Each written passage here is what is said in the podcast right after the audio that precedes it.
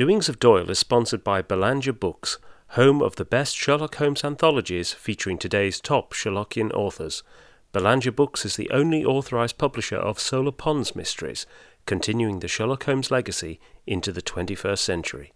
Visit them today at belanger books dot com.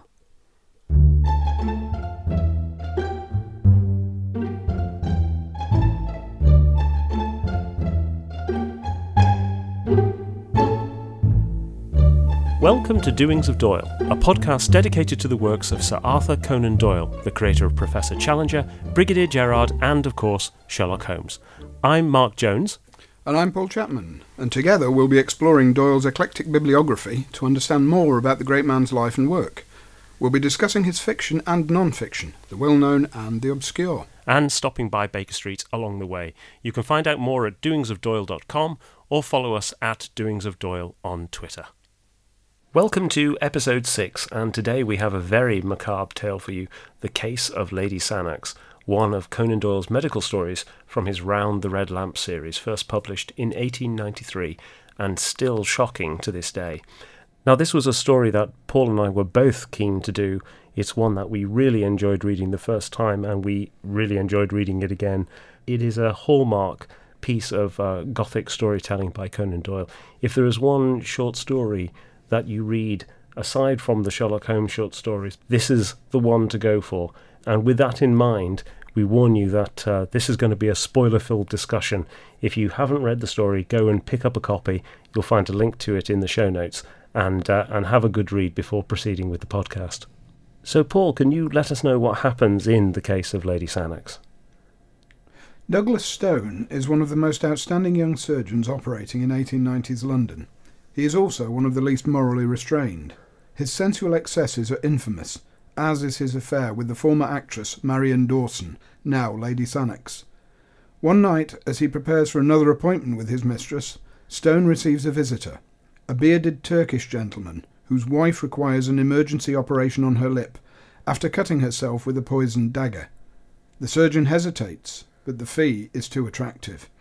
He operates on the veiled patient to remove the infected lip. There is a blood-choked scream. The veil is removed, and in the shock of recognition, Stone's brilliant mind lurches into madness.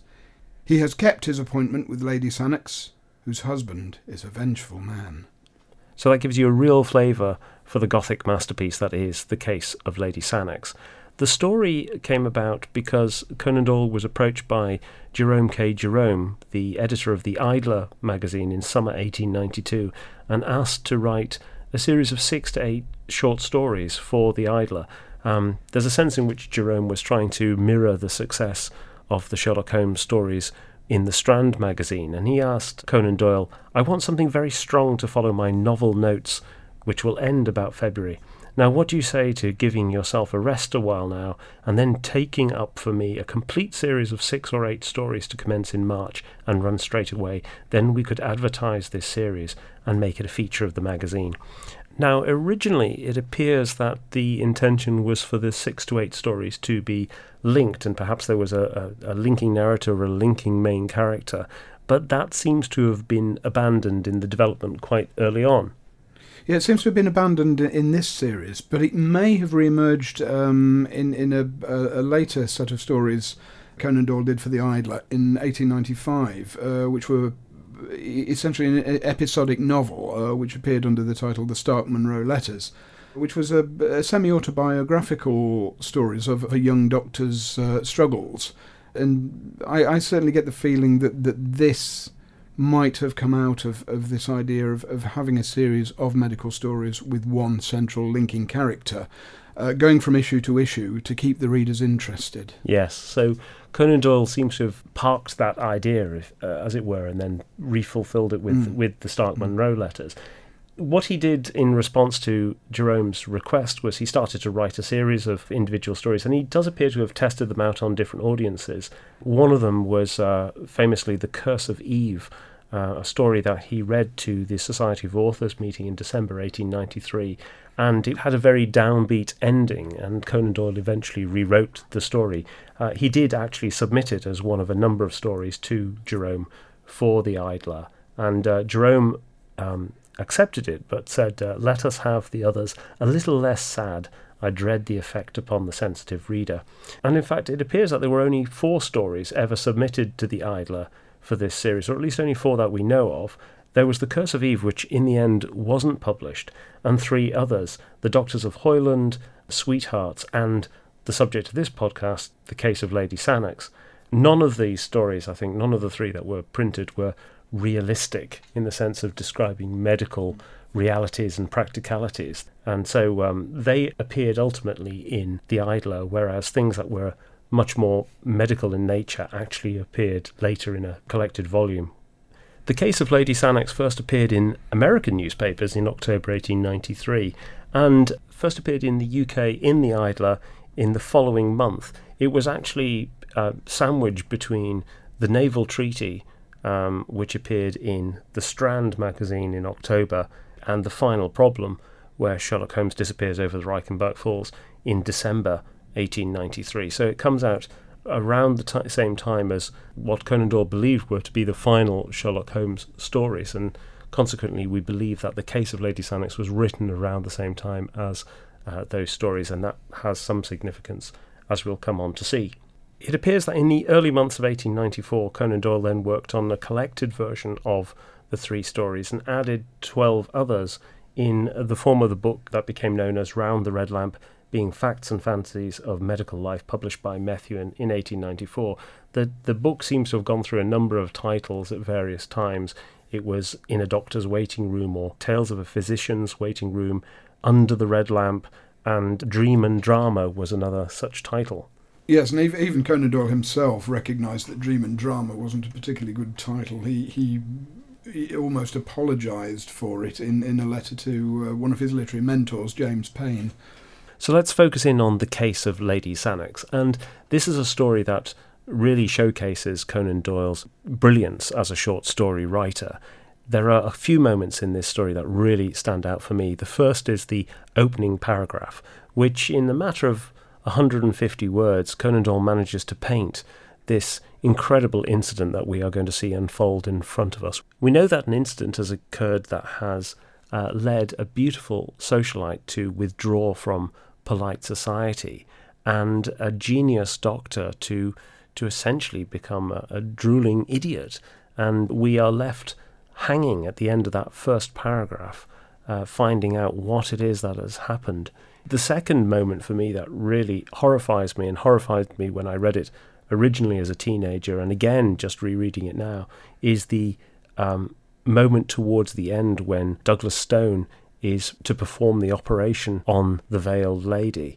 And there is a moment when you think that Douglas Stone is going to be redeemed. He is not going to perform this operation, and instead he is threatened with uh, his fee being withdrawn by this mysterious Turk. And instead, Douglas Stone goes ahead with the operation with this incredible speed, and we're left with the whole consequence of the operation unfolding before us. And you get this real sense of Douglas Stone's mind disintegrating in the description of what is happening in that strange back room off the Euston Road. It's a really evocative moment, and I think the speed and the pace and the way in which Doyle handles uh, both the setup and the denouement is is really masterful in this story. And the, the actual quality of the of the writing and the phrasing is is, is, is wonderful as well. I mean, I, in particular, I, I love Conan Doyle's description of Douglas Stone near the start of the story, where he, he says, his vices were as magnificent as his virtues and infinitely more picturesque. Mm. It's just brilliant. Mm. Fantastic, fantastic stuff. And that's just the start of Conan Doyle laying out the personalities of the three main characters in the story. And there are only uh, three characters. You've been looking into the origins of uh, some of the names. Yes, I, I, I think um, there's, there's, these are just, you know, possible origins, but Lord Sannox, uh, for instance, Sannox is, you know, it's a pretty unusual name. But um, Sannox is, is actually a point on the, the Isle of Arran. Um, mm. Off the northwest coast of Scotland, and Doyle had actually um, had a, a holiday on Arran in August and September eighteen seventy-seven uh, in the company of his uh, little sister Lottie and his school friend James Ryan. and and there was an incident which occurred uh, there, which which he noted in a letter, um, and said, "Did you notice in the Scotsman that the sea serpent had been seen close to Brodick here, off the Sannox Rock?" So I think that the, the name Sannox is uh, you know stuck in his mind, and it reappears in this story. Of, of of the the other two characters, Marion Dawson, who is Lady Sannox herself, um, when Conan Doyle was on holiday in Switzerland in the summer of eighteen ninety-three, that summer where he first saw the Reichenbach Falls and decided mm. uh, Sherlock Holmes's fate, um, one of his um, walking companions on that was the uh, the editor of the Christian magazine The Young Man, uh, the Reverend W J Dawson. Again, the name may just have stuck in his mind. And another thing that happened in the summer of eighteen ninety-three was that Louise Conan Doyle uh, was confirmed in a diagnosis of what they then called galloping consumption. And the uh, the ultimate confirmation of that diagnosis was by um, the eminent Sir Douglas Powell. And I just wonder if, if the name of this eminent surgeon, Douglas, again um, became transferred to, to Douglas Stone. Yeah, I don't think there's anything uh, meaningful in it, but it's just one of those those things where mm. he'd retained the name. Mm. I think if anything is um, symbolic in any of the names, it is um, Stone as the surname of the eminent surgeon, because there is very much that idea that uh, he is a, a heartless individual. He is absolutely obsessed, and he's it's this sort of uh, sensualism that actually leads to his downfall, but he's also cold and unempathetic and uh, uh, and heartless, and Stone could well be a, an echo of that. Mm. Now, one of the things that's quite problematic about the story is that the, the title character, Lady Sannox, does not really appear in the story as such. She doesn't have any agency, and and the moral judgments placed on her start right from the very beginning. She is the notorious Lady Sannox. Um, she has a liking for new experiences and was gracious to most men who wooed her. Gracious to most men who wooed her. Again, this is, this is Doyle and his, his wonderful phrasing. That is so loaded. Mm. Um, and, and a similar case is two years earlier, where, where uh, in A Scandal in Bohemia, where Irene Adler, the actress and singer, was readily characterised as uh, Irene Adler of, of dubious and questionable memory. Yes, and again, this Lady Sannox is a is an is an actress. The, the acting profession mm. being synonymous with prostitution. Yes, actress being in many cases a euphemism. Yeah, absolutely. And you can contrast the treatment of Lady Sannox and the moral judgments passed on Lady Sannox to the way in which Douglas Stone is presented, who's presented much more as a A, a celebrated physician, a great genius of surgery.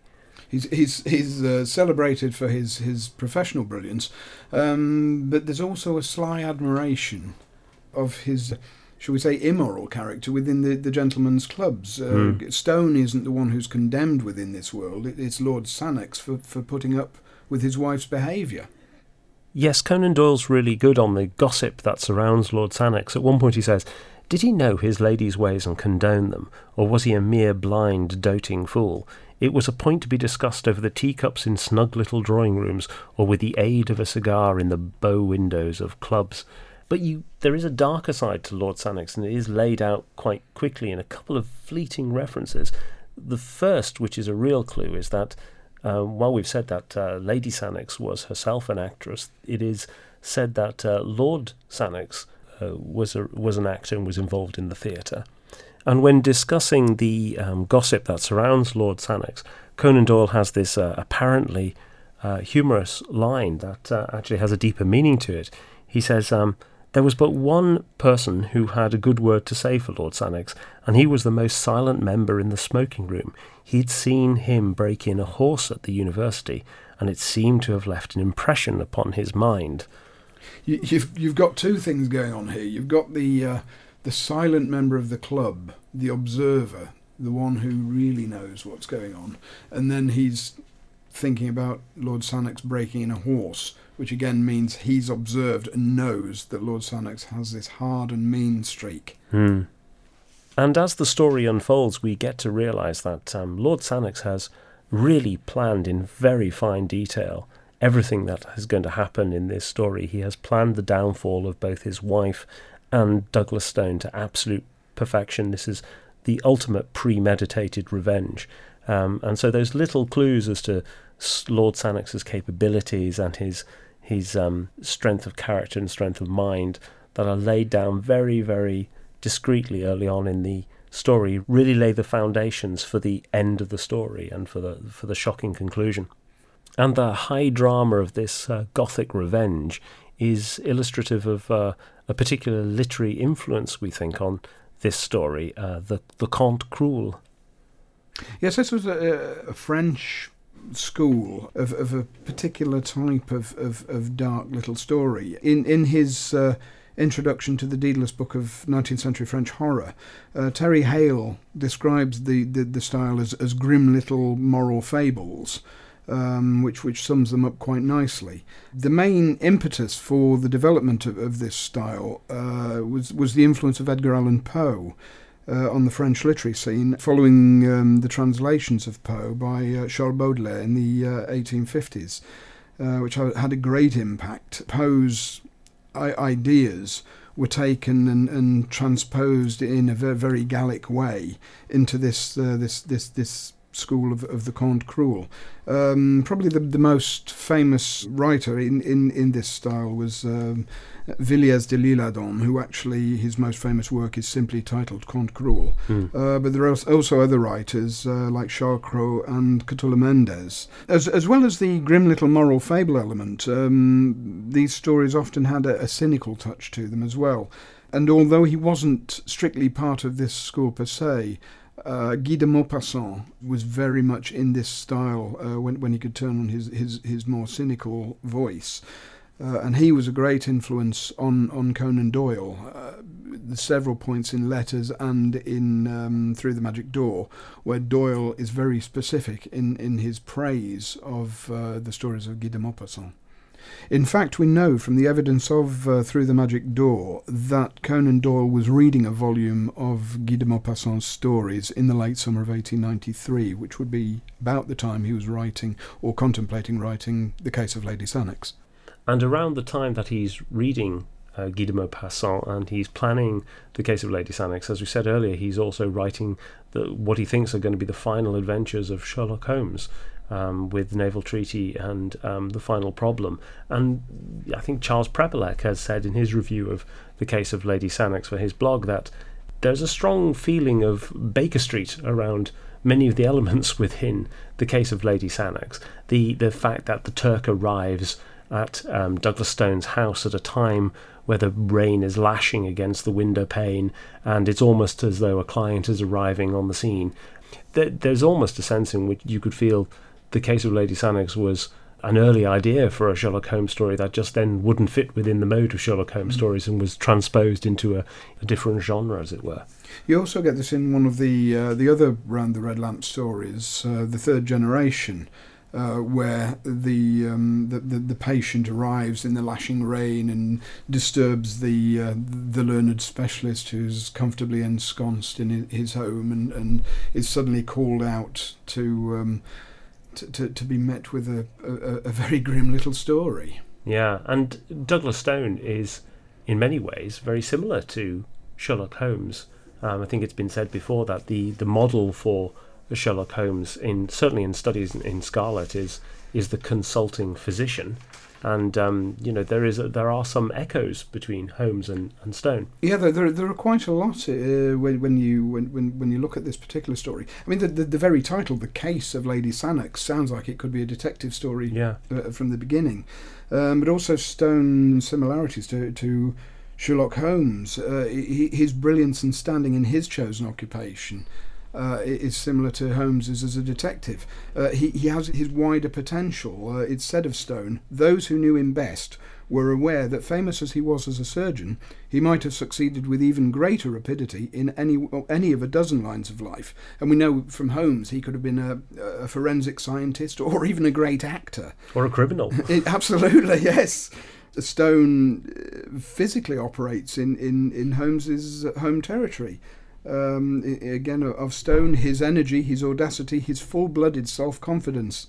Does not the memory of them still linger to the south of Marylebone Road and the north of Oxford Street? This is where Baker Street is, of course. Mm. Um, he even speaks like Holmes. Uh, when the when the uh, Turkish gentleman calls on him, he says, "You will remember that I have an appointment, sir," said the surgeon with some irritation. "Pray confine yourself to the necessary details." Mm. It's all very, very Holmesian. It is. Um, and, and as much as um, Douglas Stone is a sensualist, and you wouldn't see that with Sherlock Holmes. Yeah, that's, that's the, the, the one major difference between the two men. Yeah, but you do, you do still have the, um, you know, his his whole bohemian soul. You oh, have, yes, and his um, indulgence in the seven percent solution, et cetera. Absolutely. So there, there are, while he's not um, one for the ladies, shall mm. we say, in the same way as Douglas yeah. Stone, you still have an, an element of the bohemian indulgences about, yeah, about Sherlock Holmes as well. So what do we think this story is all about? Because it doesn't seem to have a very clear moral lesson. It's it's it's rather curious to work out what's uh, what's being said in this story, because of, of the three main characters, they're, they're all pretty dislikable, uh, and they're they're all they're all very very flawed. Uh, you have Douglas Stone, who might be brilliant at his profession, but he's he's morally totally flawed. Doesn't seem to care about anyone else. Um, you, you've got Lord Sannox, who marries this young actress. We we don't know the background. I, I you, know, you presume it's a love match on his side at, at the very least. Mm. Um, but it, it seems to sour very very quickly. Uh, I mean, the the, the theatre brings them together, uh, but then Conan Doyle tells us that since his marriage, this early hobby had become distasteful to him. Yeah. Um, presumably his wife had become distasteful to him as well, uh, and and he instead he he's he's happier in his garden. He is happier with a spud and a watering can among his orchids and chrysanthemums. Mm. So yeah, with with Marion Dawson, you wonder what what what, what what's in it for her. Um, it it doesn't come across that she's got any great love for Lord Sannox, um, but it is mentioned uh, that he had offered his hand to her, his title, and the third of a county. So. That uh, presumably helped to win her over yeah. somewhat, uh, and then she's off uh, having having affairs. It's quite clear from the writing that, that Douglas Stone isn't her only infidelity. Uh, so this is all. This is a group of, of, of pretty dislikable characters. Yeah. Uh, and then when you get into the, the story itself, this is this is a, a clearly very well plotted revenge. And, and and very unpleasantly carried out, uh, and then once the, the operation has happened and, and Lady Sannox has had part of her, her lip removed, um, Lord Sannox's comment is, "It was really very necessary for Marion, this operation. Not physically, but morally, you know. Morally." Hmm. He's um, it's described as, as she takes the veil, and and the fact that she's had a chunk of her lip cut out. This is this is the classic shutting the woman up. Yeah, it is.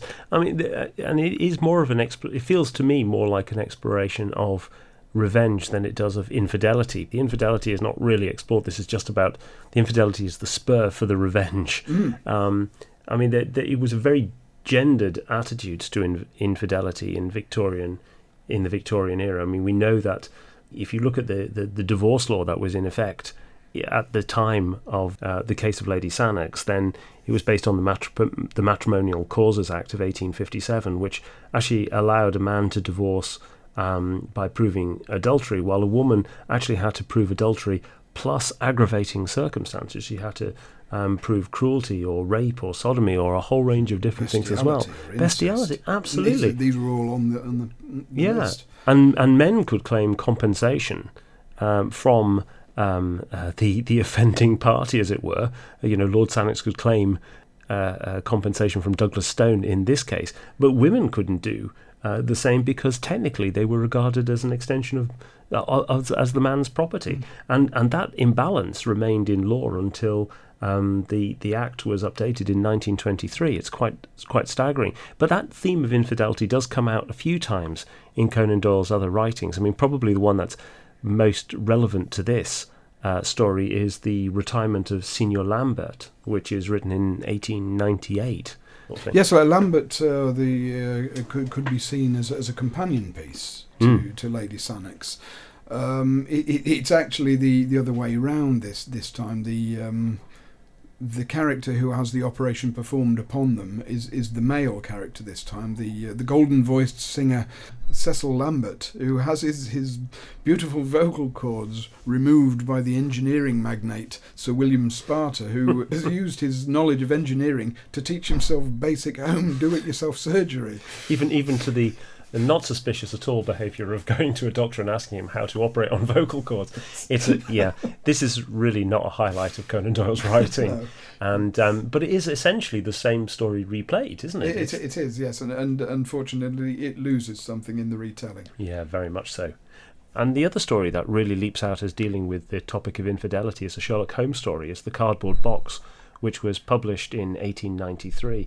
It's one of the most fascinating stories in the Sherlock Holmes canon, not least because Conan Doyle pulled it from inclusion in the in the collection called The Memoirs and added it to a later collection. It was clearly a little um, close to home or dealing with topics that he felt were unsuitable for the wider readership and the audience at the time. It deals with alcoholism and themes of manliness and castration, and our sympathies are very much with Jim Browner, the sailor whose wife has been unfaithful to him, or believes to have been unfaithful to him as a result of the manipulation of his wife's sister. And it's a really tragic story. Yes, the, the, the faithlessness is, or, or the perceived faithlessness is even worse, in that it would have been two sisters sharing one man. Yeah. Yeah, and on on, on the issue of, of, of inappropriate marriages, um, there's The Illustrious Client.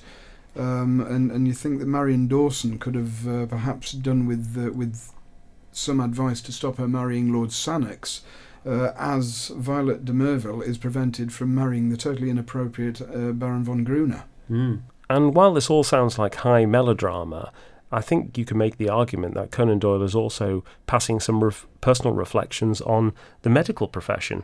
Medicine was increasingly professionalising in the late nineteenth century. I mean, there'd been surgeons and apothecaries and healers and quacks for centuries, but actually in uh, eighteen fifty-eight, the Medical Act had been passed, the General Medical Council had been introduced, and from that point on, you needed to be formally registered to practice, and that led to codes of conduct to essentially try to um, prevent rogue doctors uh, bringing uh, disrepute on the profession, and there were quite a few of them. I mean, one of the classic case in point there is is George Budd, one of the uh, uh, one of the doctors that um, Conan Doyle met early in his career. Yeah, and who, who um, took him down the wrong path for a while, and uh, ultimately provided good material for the Stark Munro Letters. And it's notable that in the case of Lady Sannox, Douglas Stone is reputed to have been kicked out as vice president of one professional body because of his conduct.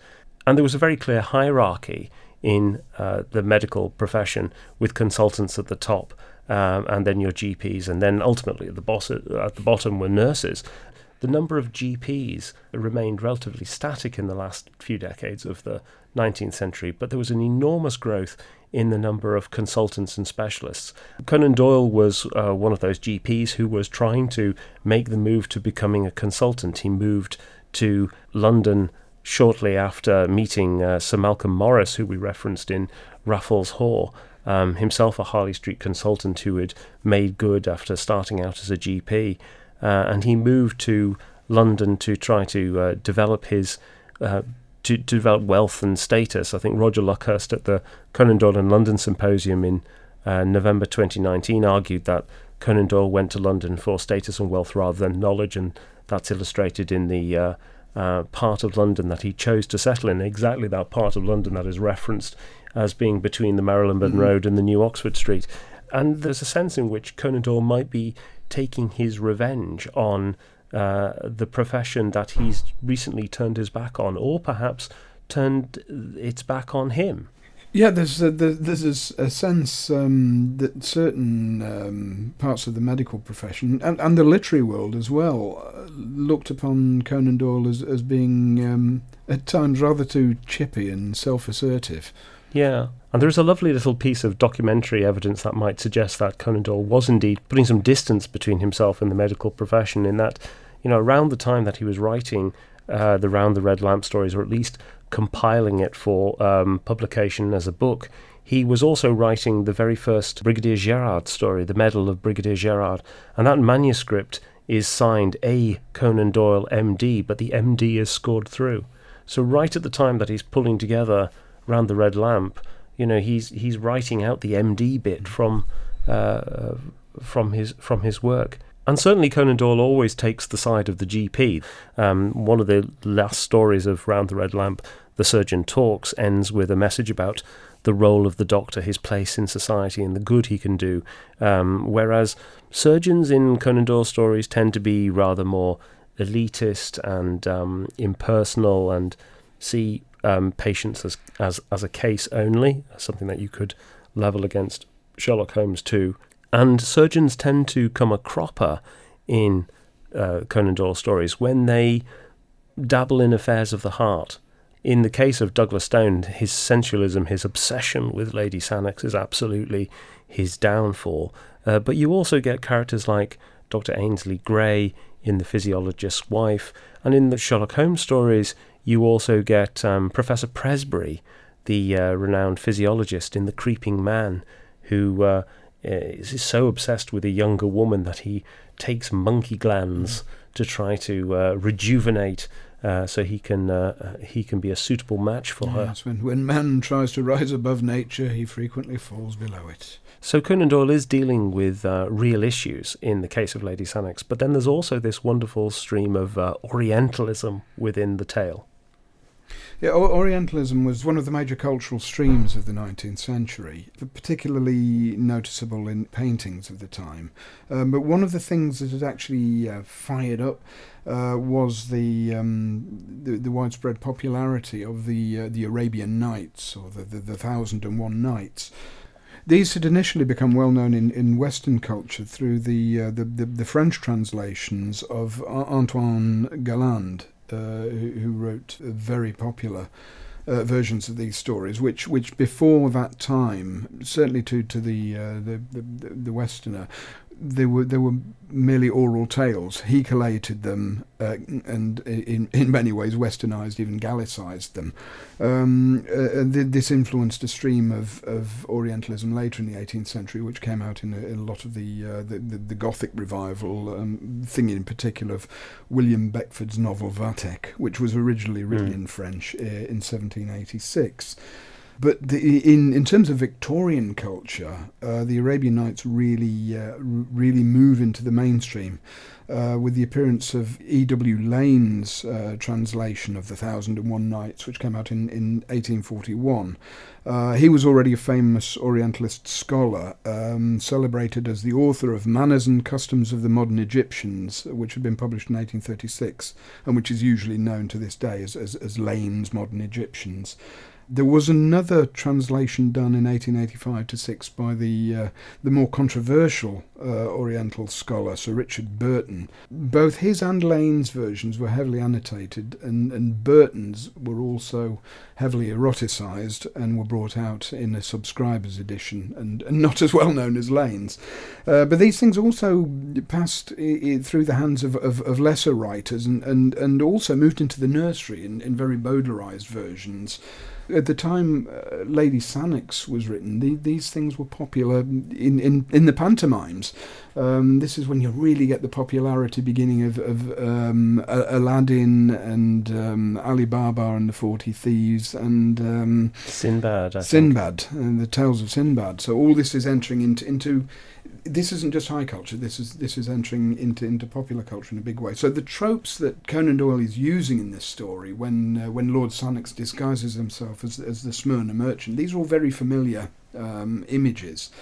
Um, and and also we were talking about the uh, the paintings earlier. When when Douglas Stone goes into into this this, this room that Lord Sannox has has prepared, it says uh, the floor was littered and the corners piled with Turkish cabinets, inlaid tables, coats of chainmail, strange pipes and grotesque weapons. This this is the uh, the absolute Orientalist studio. It it, it reflects um, the the atelier, for instance, of, of the French painter Theodore Chassariau, uh, whose whose studio Théophile Gautier, uh, the French writer and another French writer that, that Conan Doyle admired, uh, he talks about going to this studio and, and looking at the barbaric charm of, of, of the painter's assembly of daggers, Circassian pistols, Arab guns, old Damascene blades and firearms embellished with silver and coral. So all this barbaric splendour, this is this is the uh, the world that, that, that Conan Doyle is channeling here.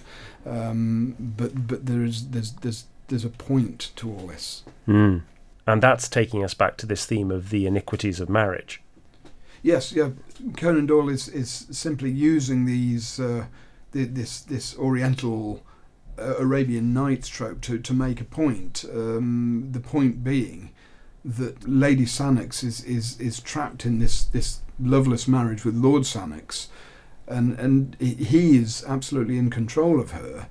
Uh, and she has no more freedom than than um, a, a concubine within the, this kind of world of the harem, the, the westernised, eroticised, imagined world of the harem, where, where the pasha or the sultan is very much in charge. And there is a reading that this is a story about um, a male control over uh, female sexuality. Elaine Showalter in Sexual Anarchy, Gender and Culture in the Fin de Siècle, written in nineteen ninety, argued that Lady Sannox is a straightforward reference to female circumcision or female genital mutilation, uh, a practice of which the Victorians had become aware in the eighteen sixties, though was largely um, discredited by the time that the, the decade was out, and, and uh, people like Richard Francis Burton had been um, part of bringing that to the attention of the Victorian audience. Yeah, yes, but Burton, you have to trust a lot of what he says at, at, at times, but you've got to be careful with, with the way Burton reads things. He he does sometimes wander off into, into the roles of an intellectualised sexual fantasy world. Mm. And th- this is kind of the world, I think, that, that again, Conan Doyle's tapping into a bit uh, with, with with this story. And, and you, you could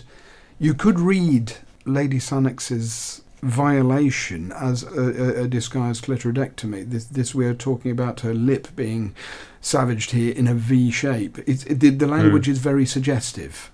Um, and what what is, is is particularly interesting as well with this talking about the this litter of weaponry that is always lying around in these these artist studios or so on. It is this barbarically splendid weaponry.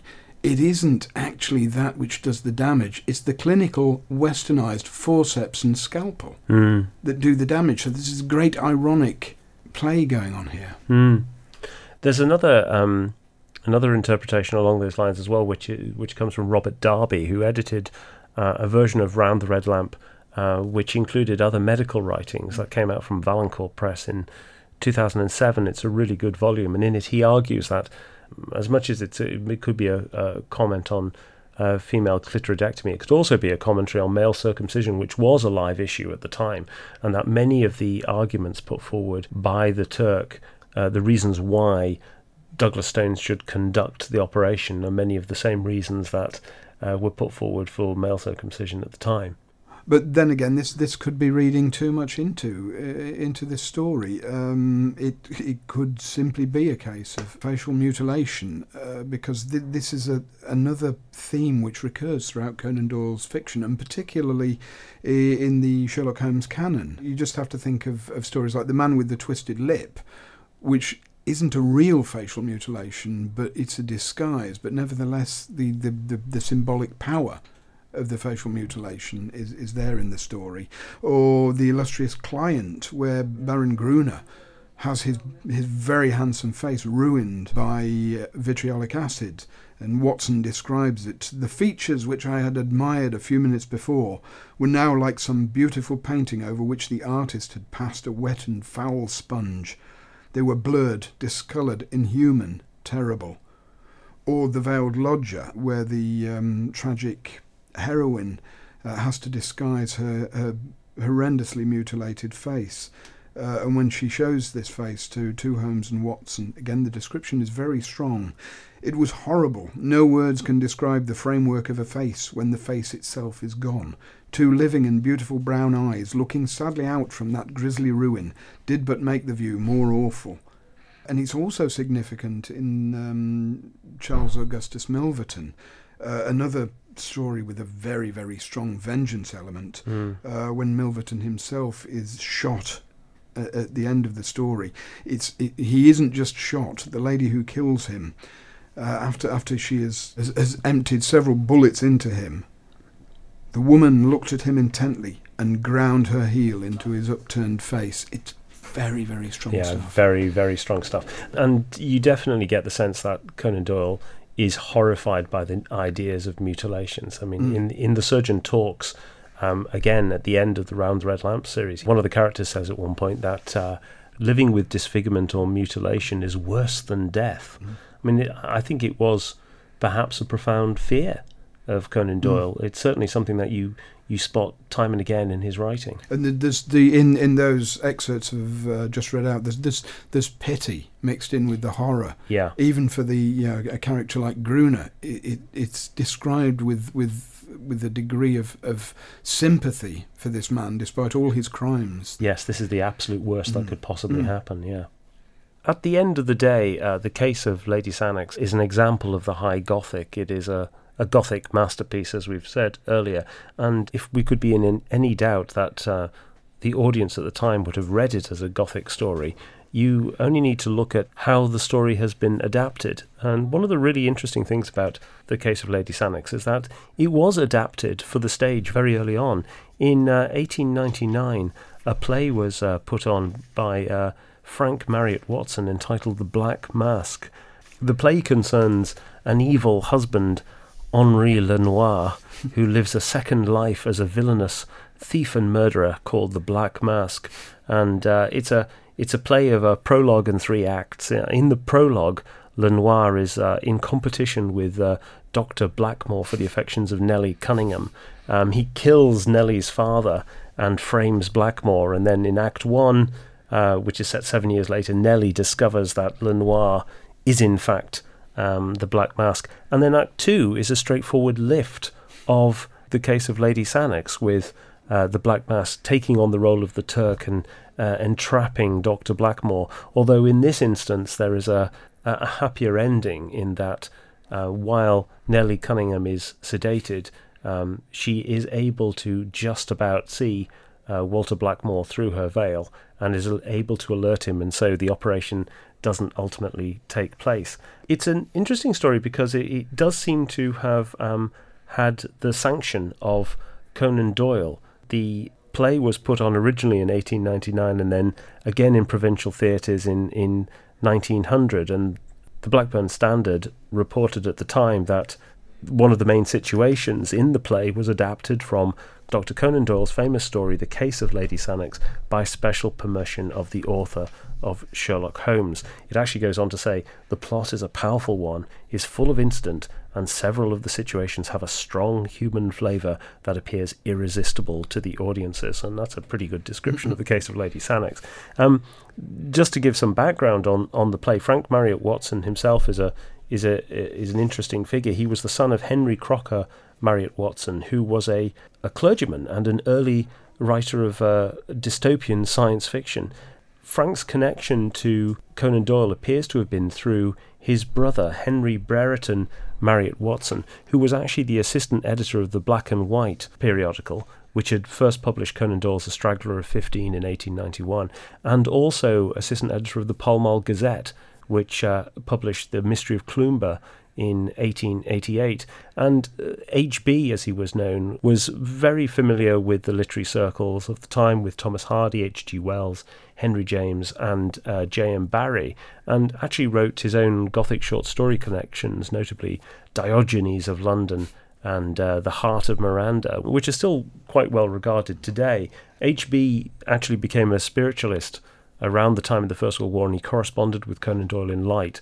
So H B was probably the link from uh, Conan Doyle to Frank Marriott Watson, uh, although there's no documentary evidence to show um, any contractual relationship between Frank and Conan Doyle on uh, for the rights to put on the play.